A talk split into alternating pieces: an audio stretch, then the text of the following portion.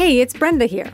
I want to tell you about this show we've been listening called the Pulso Podcast. There are a lot of podcasts that cover Latino culture and news, but this is one of the few that we've heard that really get into Latino history. The Pulso Podcast explores untold stories and unheard voices shaping the Latino experience. Did you know that there is an official Spanish version of the Star Spangled Banner?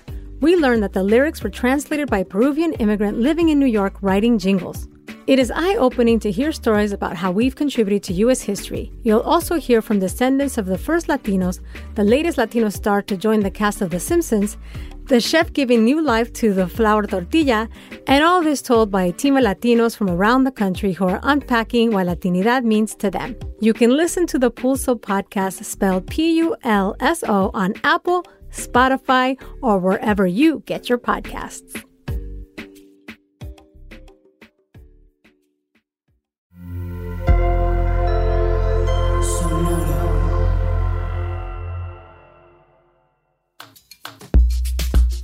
This week on Tamarindo, we reflect on Dia de los Muertos, talk about unique ways folks celebrate the holidays, and leave you with a calma practice you can use ahead of those difficult moments with family. We also speak to Mariah Castañeda, the host of the hit new podcast Smokescreen, The Sellout.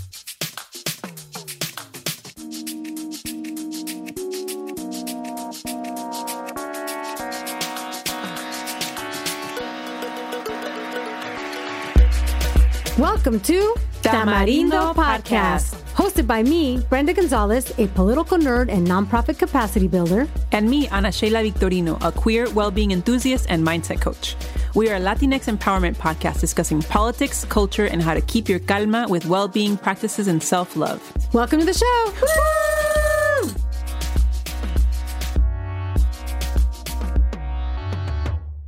Welcome back, Tamarindo amiguis. What's up, Brenda? Hello, folks. How's it going? Going well. But today we are so excited. We are going to talk to Mariah Castañeda. She is the host of the new hit podcast, Smokescreen The Sellout.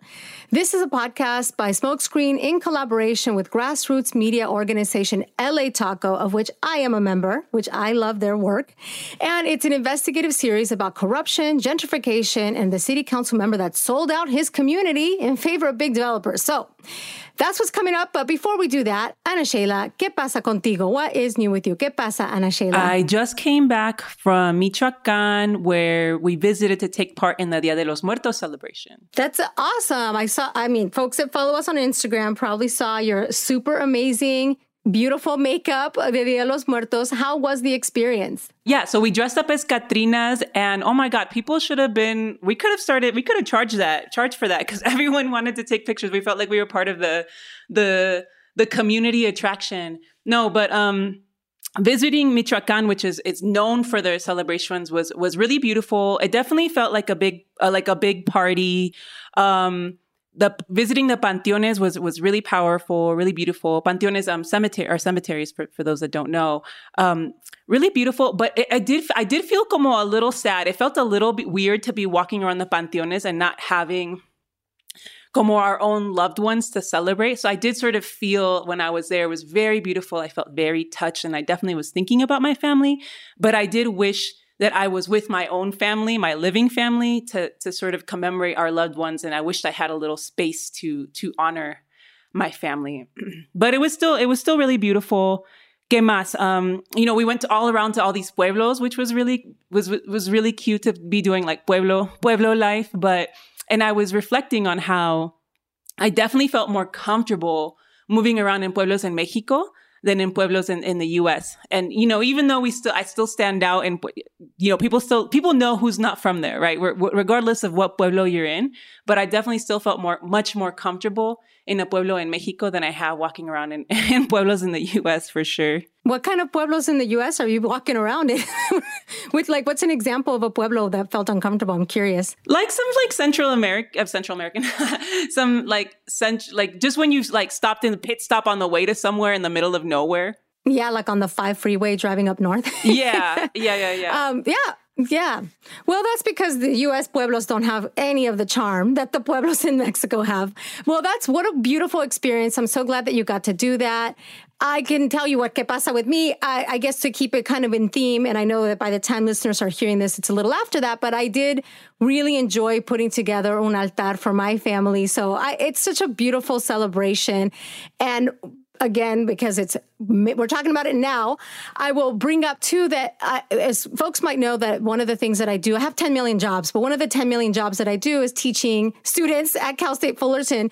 And i had students read a couple of articles about dia de los muertos. One was about the Dia de los Muertos Barbie, and another one was a piece by Daniel Hernandez, who we love at the LA Times, who wrote about the artist really that could be credited for making the, the, the holiday as popular, I suppose, as wonderful in LA, starting with Self Help Graphic, which is a, a nonprofit organization in East LA. Anyways, I had the students read the two articles and I had them think critically and form their own opinion about whether or not the holiday has been commercialized too much or whether whether it's instead an opportunity to call people in and have and I had them reflect and they're much younger than us, right? They're in they're they're 20 years younger than me.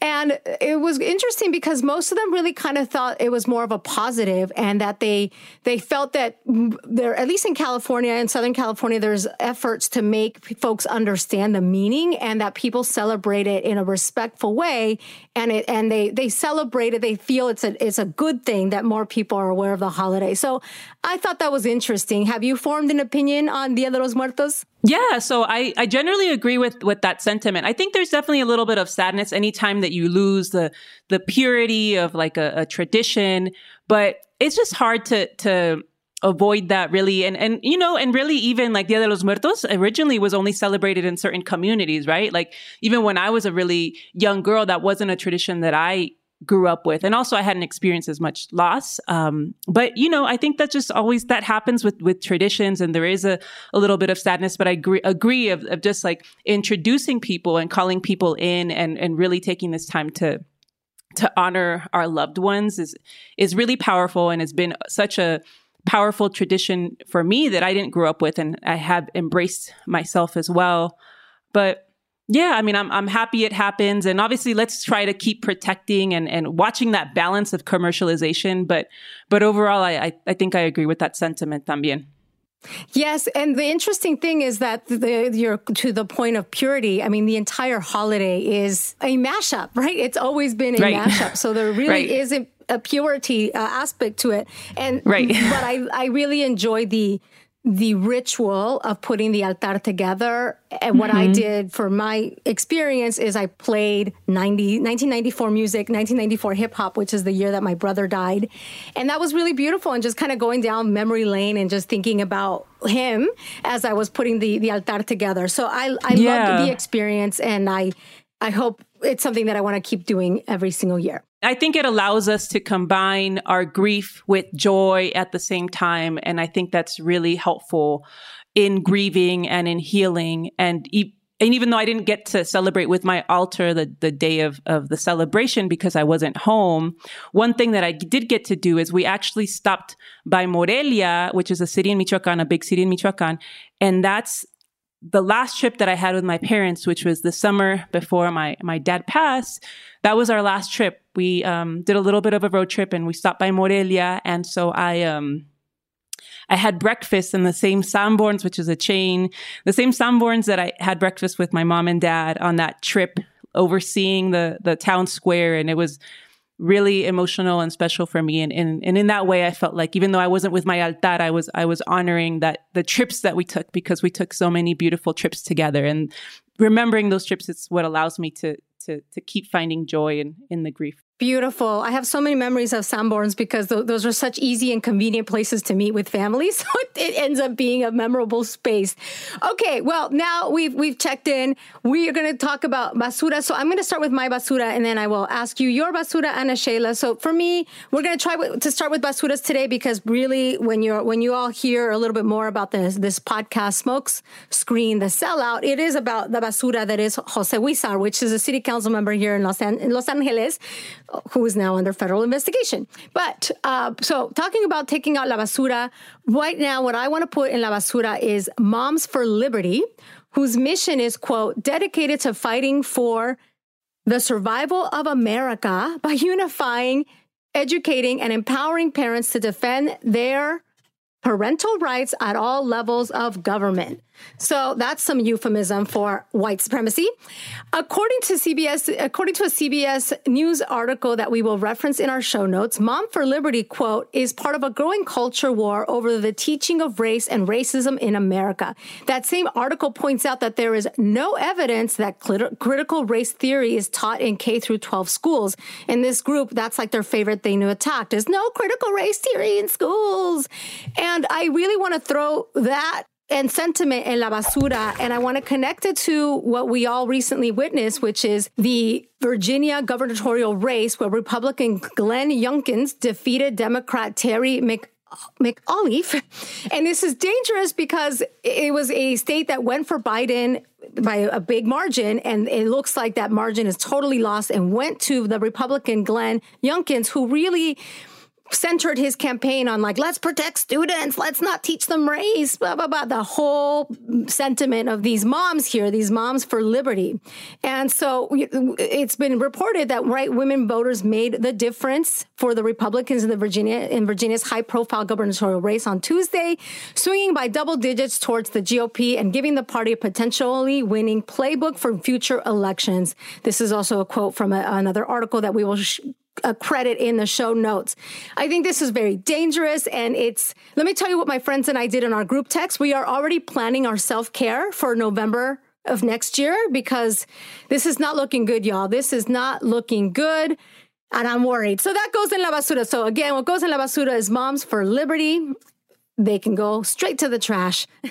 Que basura. It is concerning. It is scary. It's a lot to reflect on as we think about steps forward. Totally dangerous. What goes in la basura for you, Ana Sheila? Um, so I think what I'm putting in the basura. So I don't know if, if all of y'all are, are, are, know about this, but the some some let me say some bishops in, in the U.S. have really been spending a lot of time deciding if President Biden should be given communion. Um, President Biden is a practicing Catholic, and um, so I just want to put that in basura because like, why is this? Why are y'all spending so much time thinking about whether Biden should deserve communion? Like, that tells uh, to me that's just telling of uh, one of the many problems with the Catholic Church. If that's what you're spending your time on, when there's a lot of other things that you should be spending t- your time on, including making sure that you know priests that are committing abuse don't keep you know got, going higher in the in the ranks. So preventing abuse like spend your time on that because ultimately Biden is the president of the United States, not the president of the Catholics, and he it's his job to represent all of his citizens, not to be applying his personal faith to to women and their and what should be a very personal choice. So that's what I want to put in la basura. 100%.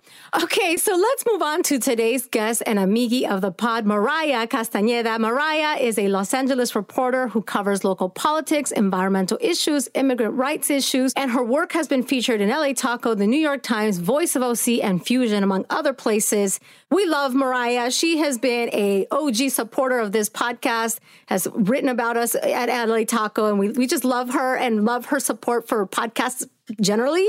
And so it's really wonderful just to see her host this new podcast. We're going to learn all about her work and all about Smokescreen, the sellout.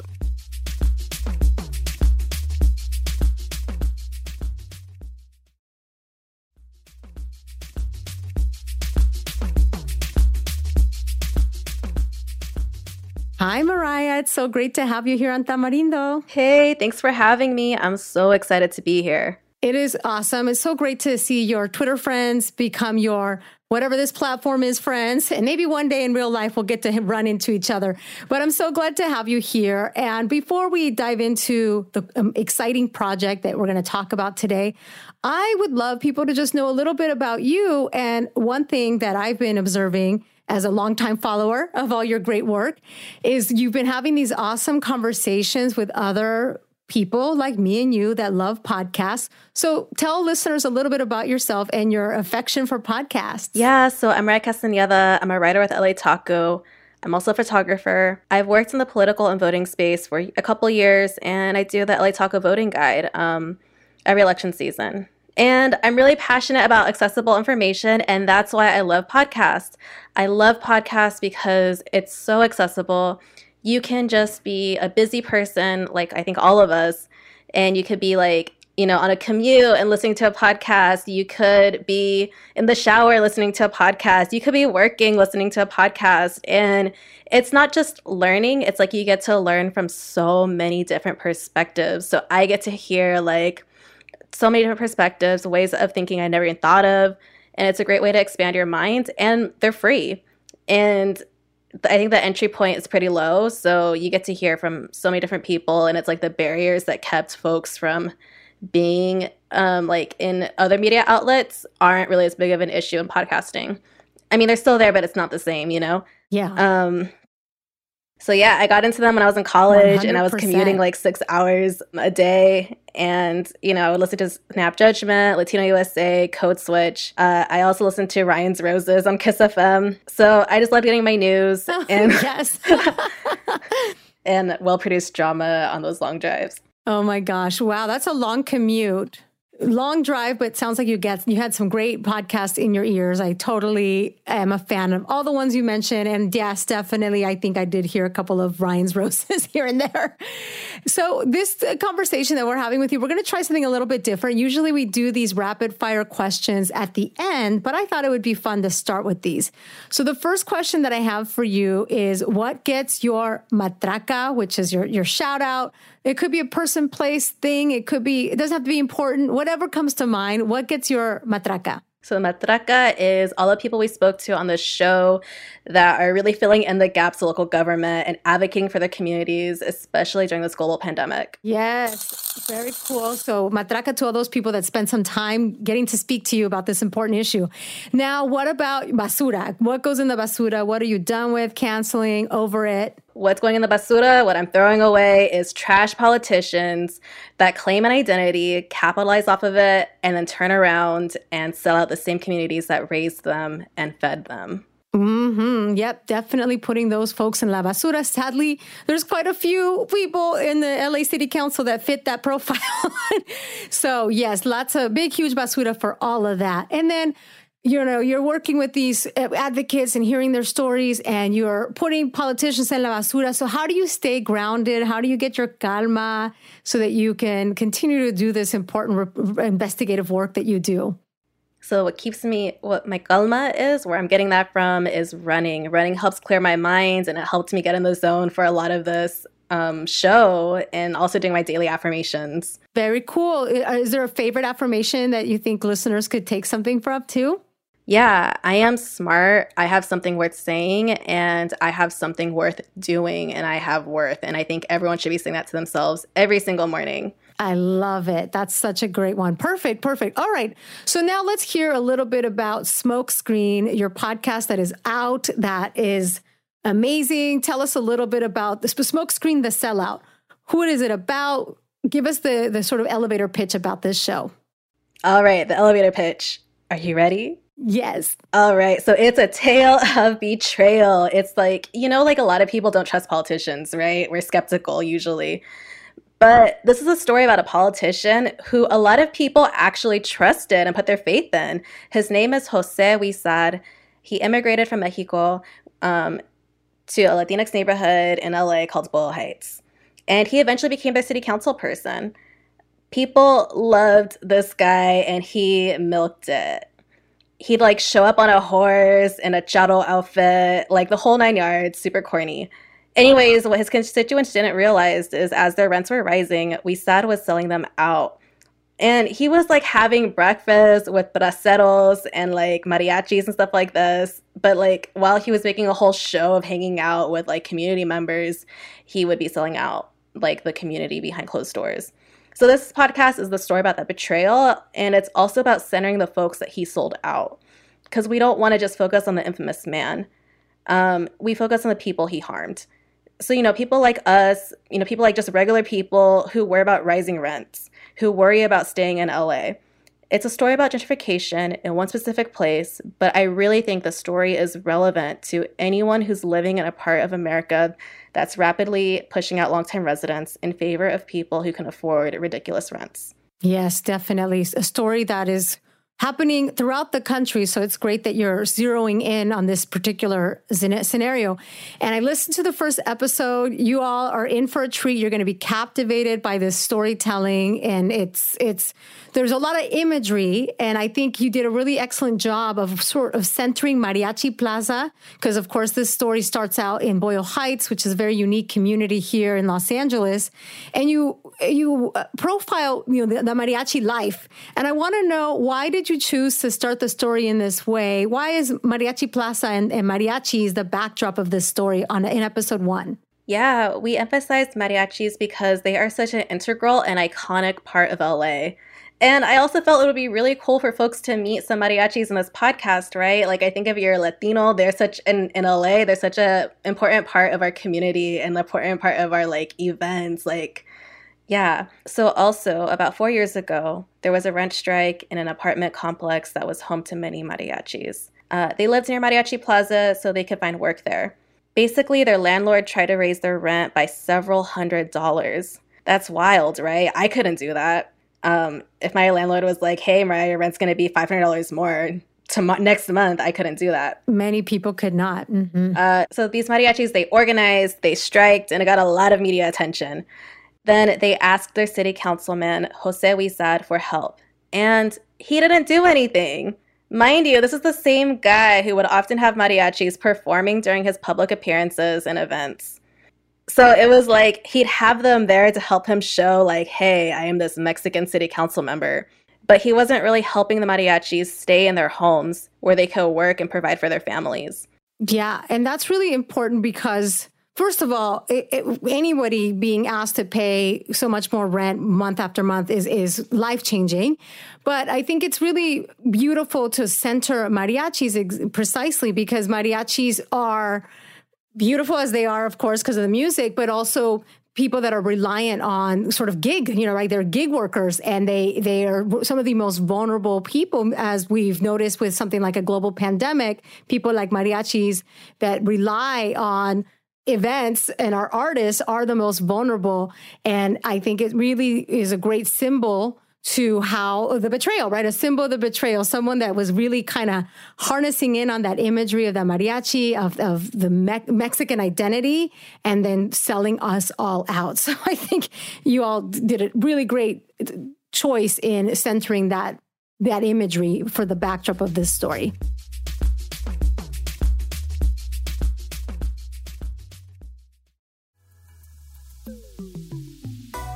Hey, Ana Sheila, have you seen all the amazing books on Con Todo Press? Yes, all of the books celebrate our culture and highlight Latino leaders. The book Courageous History Makers is so colorful and it's both in Spanish and English. I even learned more about figures like Prudencia Ayala, an indigenous Salvadorian feminist who ran for president of El Salvador in 1930 before women even had the right to vote there. Wait up. Fearless Trailblazers highlights leaders like activist Cesar Chavez, pioneering journalist Ruben Salazar, and scientist and inventor Albert Baez, to name a few. My friends' kids will be getting those books stat. And in Be Bold, Be Brave, we learn more about astronaut, inventor, and pilot Ellen Ochoa, and about Supreme Court Justice Sonia Sotomayor, one of our faves. Yes, but wait, there's more. Girl, I was laughing while reading How to Fold a Taco. It's such a fun, whimsical book that celebrates the most popular Mexican dish, the taco and bonus points, the author Naibe Reynoso includes her mom's potato taco recipe inside. Ah, love that. And in her newest book, which melted my heart, Courageous Camila, we learn about a little brown girl in Los Angeles who finds her courage through her hardworking mama.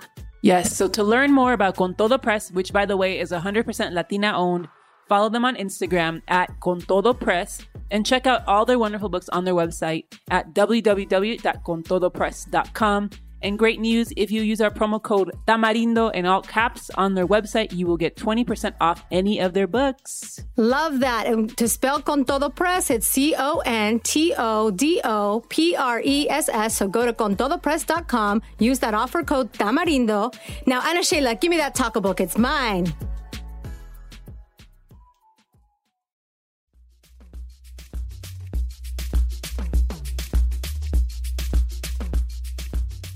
So, what do you hope this podcast series exposes? Okay, it's going to sound a little cheesy, but I hope it exposes the importance of paying attention to local politics because the people in city council have a lot of power in shaping what your neighborhood looks like. Also, no man is an island, right? Huizar got help getting downtown LA put into his district. And he also got help getting into this really super powerful committee called the Plum Committee. Once those two things came together, he had the power to pull off some of the crimes he's accused of. And this didn't just come out of the blue, right? Yeah, there's a lot.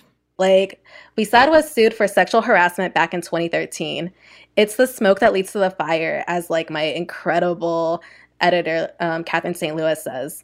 He was facing a sexual harassment lawsuit and reelection at the same time. So, to settle the suit privately and quietly, he needed a half a million dollars. And guess where he got it from? He got it from a developer friend, a developer of luxury buildings with a half a million dollars to spare. That's wild. And that's who loaned him the money to make it all go away. And a lot of people say that was really the beginning of the end of his career. Like it set things in motion in a way, he's kind of like a Latino Trump. He's like did all this lying, sexual harassment, and corruption. So, with all that being said, I know folks are busy and it can seem really intimidating to keep up with their city council members, but there are reporters and there are local activists and watchdogs that make it easier to keep up with them. Yeah, and that really underscores the work of local journalists and local reporters like you. I think it's it's so important because this is how stuff like this gets to happen uh, under the radar because there isn't enough local eyeballs. So getting involved is is an important step for us to prevent other Wizards from developing. And I use developing intentionally mm. because he relied so much on developers. And I, I'll have to share with you that I used to live in downtown LA. I used to live in his district. And I remember there was like the night on Broadway, and to me, it just already was a really uncomfortable activity. Broadway gets shut down, and it's super fun, but it's like Jose Huizar's night on Broadway. Jose Huizar's night. On, it was such like obnoxious branding. It looked like signs of somebody that's up to no good. And, and obviously he was up to no good. Now, what message do you have for political leaders? What should they be learning from Huizar? What should they be learning from this podcast? Yeah. So before I answer that question, I'm so glad you, you mentioned Night on Broadway. I was going to talk about that too. Okay. Yeah. So for political leaders, don't sexually harass people, period. I mean, that goes for everybody. But truly, what Huizar was accused of was incredibly disturbing. I feel like it sounds kind of like mom wisdom, but if you treat people right, then you won't be looking for bribe money to settle lawsuits, right? You have to have good character because otherwise you're vulnerable to corruption. Uh, because of this, District 14 was essentially left without political representation in city council during a global pandemic when a lot of people were losing their jobs and their loved ones. What is the message for community members? I mean, I think you talked to some incredible people that were paying attention, but what can other community members learn from this podcast? What's the, the take that they can get from this? Yeah, I think the big takeaway for them is that it's obvious, like, I think for community members, you cannot trust your elected officials even if they say, I'm like you, I'm one of you, right? Um, we need to keep up with them. Jose Huizar was in office for like 15 years, even with his sexual harassment lawsuit. I think the other thing I learned was truly how much power people have in advocating for each other, whether it's joining a tenants union, keeping track of city council, you know, organizing and forming, and, you know, even like helping run a, a food pantry. Um, there's so much you can do outside of government. Yeah, I think there's some great inspiration that folks will hear when they continue to listen to this series of just some of the ways that that people were able to hold some power. And and though I think you have an important message that we shouldn't take politicians and leaders at their word, and many of them do deliver, right? It's it's not a a, a, a a slate, painting all of them with the same brush, right? There are many leaders that do deliver, but it, it is part of our job as informed citizens to pay attention and to hold people accountable and to not reelect them. You know, like really, let's see the receipts, right? Let's see the receipts. And did you deliver? And that should be what helps you understand whether or not you should be voting for someone or not. Now, I want to know uh, you what surprised you. I think there was a, a lot of a lot of the mistakes and and crimes that we saw committed have now been exposed and I think you had the opportunity to dig a little deeper. So what surprised you the most as you were doing this work? Oh man, where do I even begin? First of all, his story was very compelling to me. He was from Zacatecas and he came here when he was 3 and he became the first Mexican, not Chicano, the first Mexican city council member. And that was huge for people This guy would literally kick it with braceros and have breakfast with them while turning downtown LA into a place that's like unaffordable for folks who live there. He would straight up hang out at a children's banda and talk to their parents, and he made people feel seen. Um, he had this whole bringing back Broadway thing, which you talked about, and I'm so glad he did. And he was like, I'm bringing back Broadway. So Broadway was once thriving with a lot of immigrant businesses. But by this point, due to the recession and other issues, it wasn't as vibrant anymore. But we saw its vision of Broadway didn't seem to include bringing back those immigrant businesses. It was like bringing in those types of copy and paste type places, like the kind of places that you see in downtowns all over the United States, with like, you know, an umami burgers and urban outfitters. Like it was just this really blatant whitewashing. Very true. And I think a really great symbol of this is uh, the Grand Central Market because I remember as a s- child when there weren't as many Mexican places to buy all the groceries and all the things that you would need. My parents would do this like pilgrimage to Grand Central Market, and you could rely on many, many vendors that would be selling you goods from Mexico. And if you go to Grand Central Market now, there's maybe one or two of those vendors that have survived, but really what you see is a lot of these. I think the, the perfect example of like the what not to do, there's actually a vendor there that sells peanut butter and jelly sandwiches for like 10 bucks. So this is this is a what could happen when you have a city council member just uh, bending over backwards for developers, but not for the people that he tries to sell to believe in him. And maybe and maybe he didn't start out this way, but certainly he ended up this way. So where can folks find this podcast so that they could join along with you to uncover the rest of the story? Yeah, so you can follow me at Papaya the Mariah on Twitter and LA Taco and Neon Hum Media. Uh, Neon Hum Media and LA Taco came together to make the story, and yeah, it took a whole year to make it. This is so awesome. I'm so excited for you to get be able to like see your work out out and released. I know that we're recording a little bit earlier than when this is coming out, but I know today was a in real life. Today, October 20th, was a very special day because the trailer just came out, and so I'm just so grateful that you spent some time here on Tamarindo and that folks will be able to listen to this podcast. And you all definitely have to follow Mariah because she is hilarious on Twitter and all the different places that you can find her voice, and she's behind a lot of great projects. So thank you so much, Mariah, for spending some time with us today. Thank you so much, Brenda. It's been amazing. Thank you so much for having me.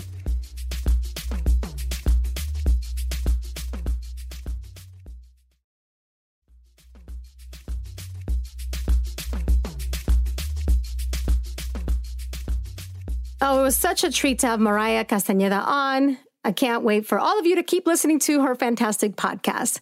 So, Ana Sheila, we're approaching the holidays and we've asked our Tamarindo Amigis some of the unique ways that they celebrate. And here is what they said. So, first, we've got Jacob from Twitter, Jacob M on Twitter, and he shared that his nuclear family celebrates on the solstice so that they have time for all the other family obligations. It sure does get busy during the holidays. So, I love that strategy. Yeah. And we also have a Spooky Tales on Twitter that shares that for Thanksgiving, we grew up having chiles rellenos, mole, arroz, and pupusas, and they continue to skip the traditional Thanksgiving meals. Uh, love it. Invítame, por favor, especially for the pupusas. I, I love pupusas. They're very good. All right. So we've got Karen Gonzalez on, on, on Instagram. This is what she says. We make tamales and eat them together. And she adds, not to be biased or anything, but Guatemalan tamales are the best. Okay. Well, you know, I haven't tried Guatemalan tamales, so she could be right. I need to verify this, and I'm I'm totally happy to verify this. yes. So we also have Gray Lux on IG who says, My family does a Puerto Rican dinner around Thanksgiving and at New Year's. They eat pernil, pasteles, arroz con pollo, coquito, and arroz con dulce. That sounds delicious.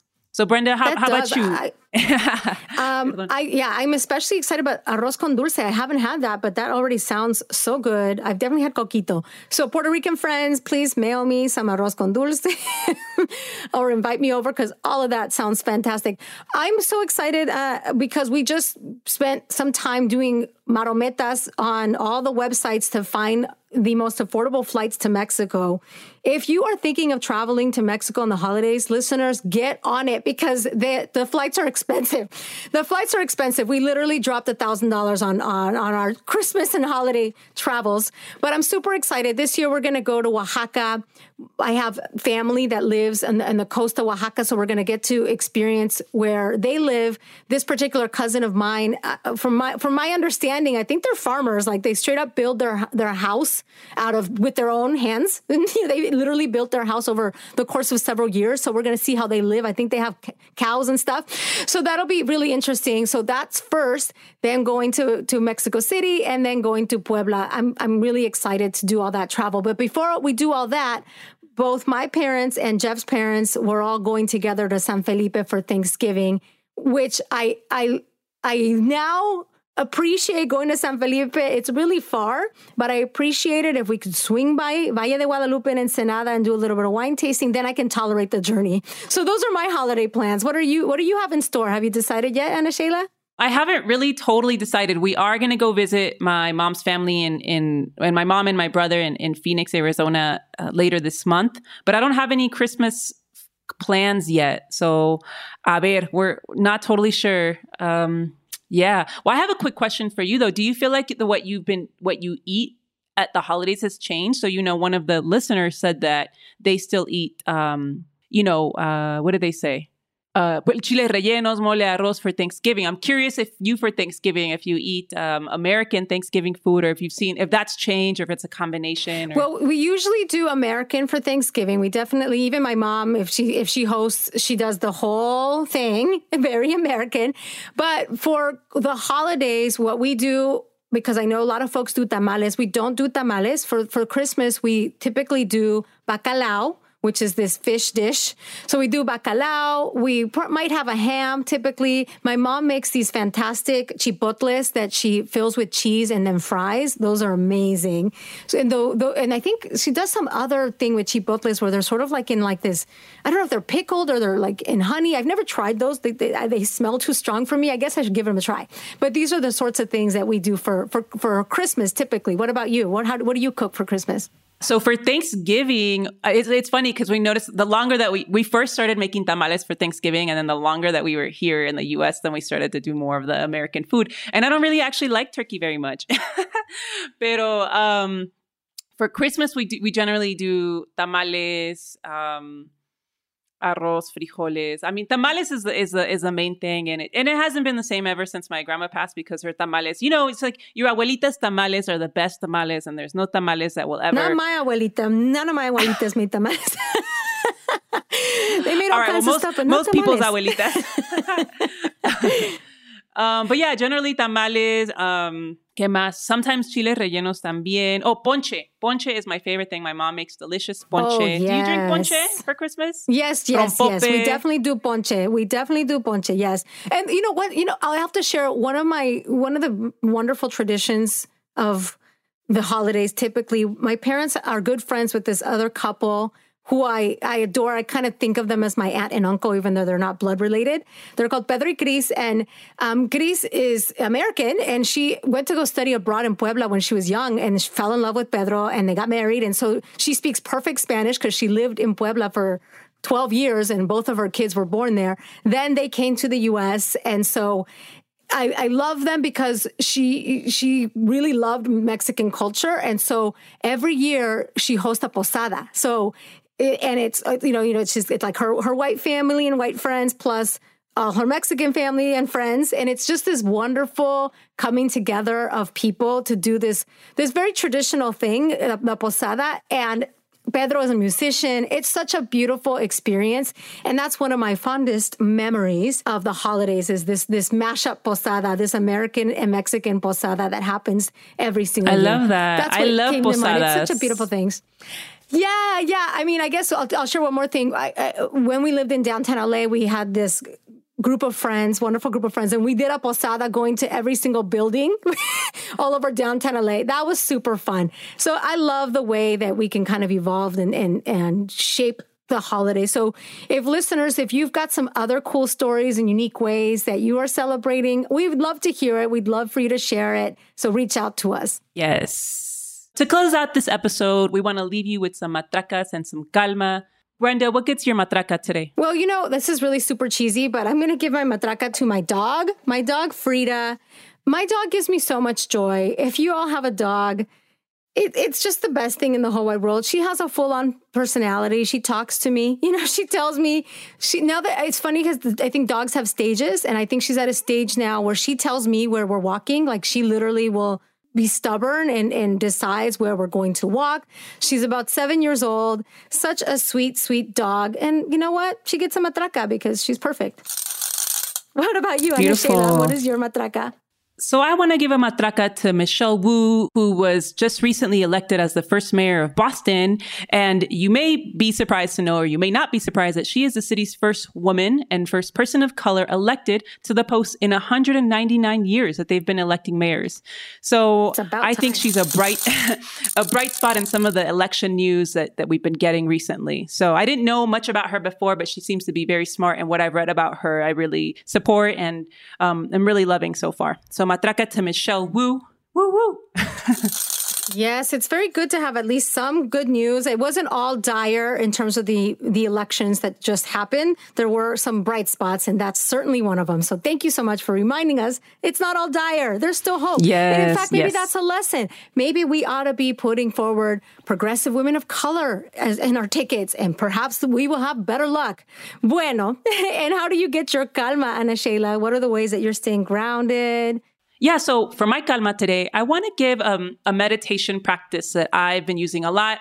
You've heard me use it in some of our workshops, Brenda. So this is a good little meditation that y'all can do if you're really stressed or overwhelmed. It's super quick. It takes about three minutes. So it just starts with slowing down your breath, starting to take longer breaths.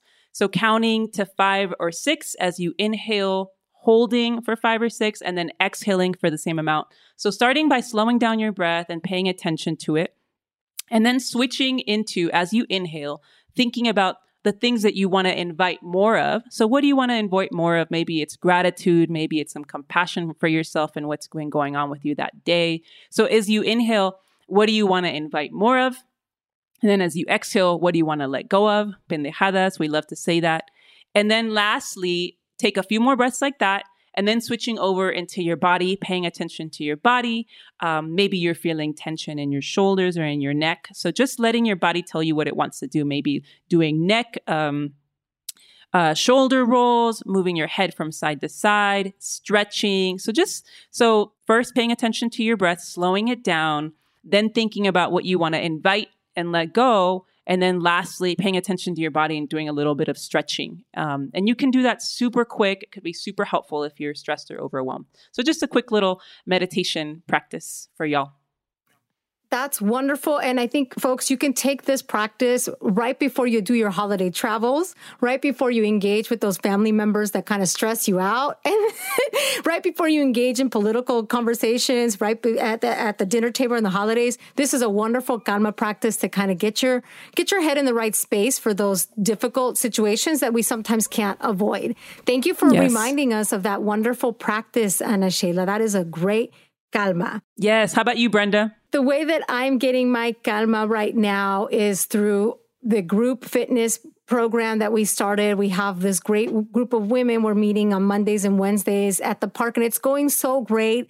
I love it. I've even had some eh, folks request one on one coaching, which I'm still figuring out if that's something that makes sense for me right now. But I'm just enjoying the fact that there's a group of us getting up early and doing these exercises. It's just been a whole lot of joy.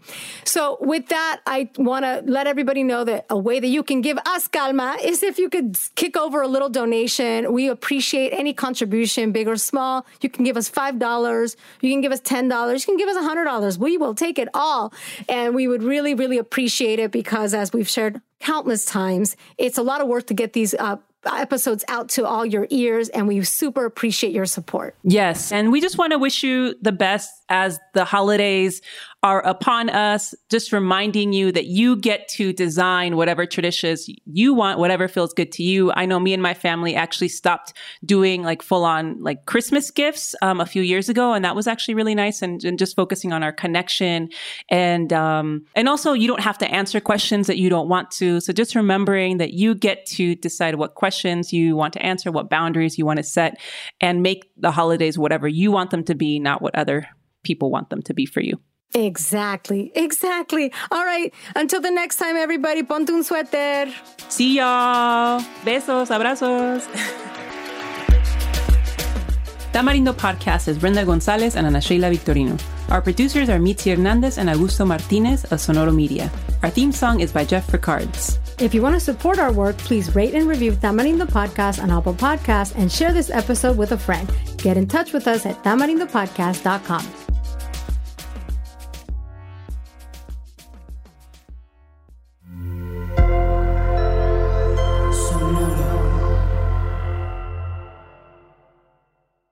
Cuando mi arrendador dijo que el alquiler podría ser más barato si fuéramos amigos con beneficios. Había oído hablar de acoso sexual en el lugar de trabajo, pero en mi casa eso es discriminación en la vivienda basada en el sexo. La gente de bienes raíces dijo que estaríamos más cómodos viviendo en un vecindario diferente con gente como nosotros. Por suerte conocíamos nuestros derechos. Es ilegal asustar a los posibles propietarios para que se alejen de ciertos vecindarios en función de raza o nacionalidad. Si usted cree que sufrió discriminación o tiene preguntas sobre sus derechos, comuníquese con Fair Housing Foundation, Fundación de Vivienda Justa, al 800-446-3247 o también en línea en fhfca.org. La vivienda justa es su derecho. Este es un anuncio de servicio público de Fair Housing Foundation y respaldado por el Departamento de Vivienda y Desarrollo Urbano HUD bajo la subvención de FIPPI, FPEI 220099. Judy was boring. Hello. Then Judy discovered ChumbaCasino.com. It's my little escape. Now Judy's the life of the party. Oh, baby, Mama's bringing home the bacon. Whoa, take it easy, Judy. The Chumba life is for everybody. So go to ChumbaCasino.com and play over 100 casino style games. Join today and play for free for your chance to redeem some serious prizes. ChumbaCasino.com. No purchase necessary. Void where prohibited by law. 18 plus terms and conditions apply. See website for details.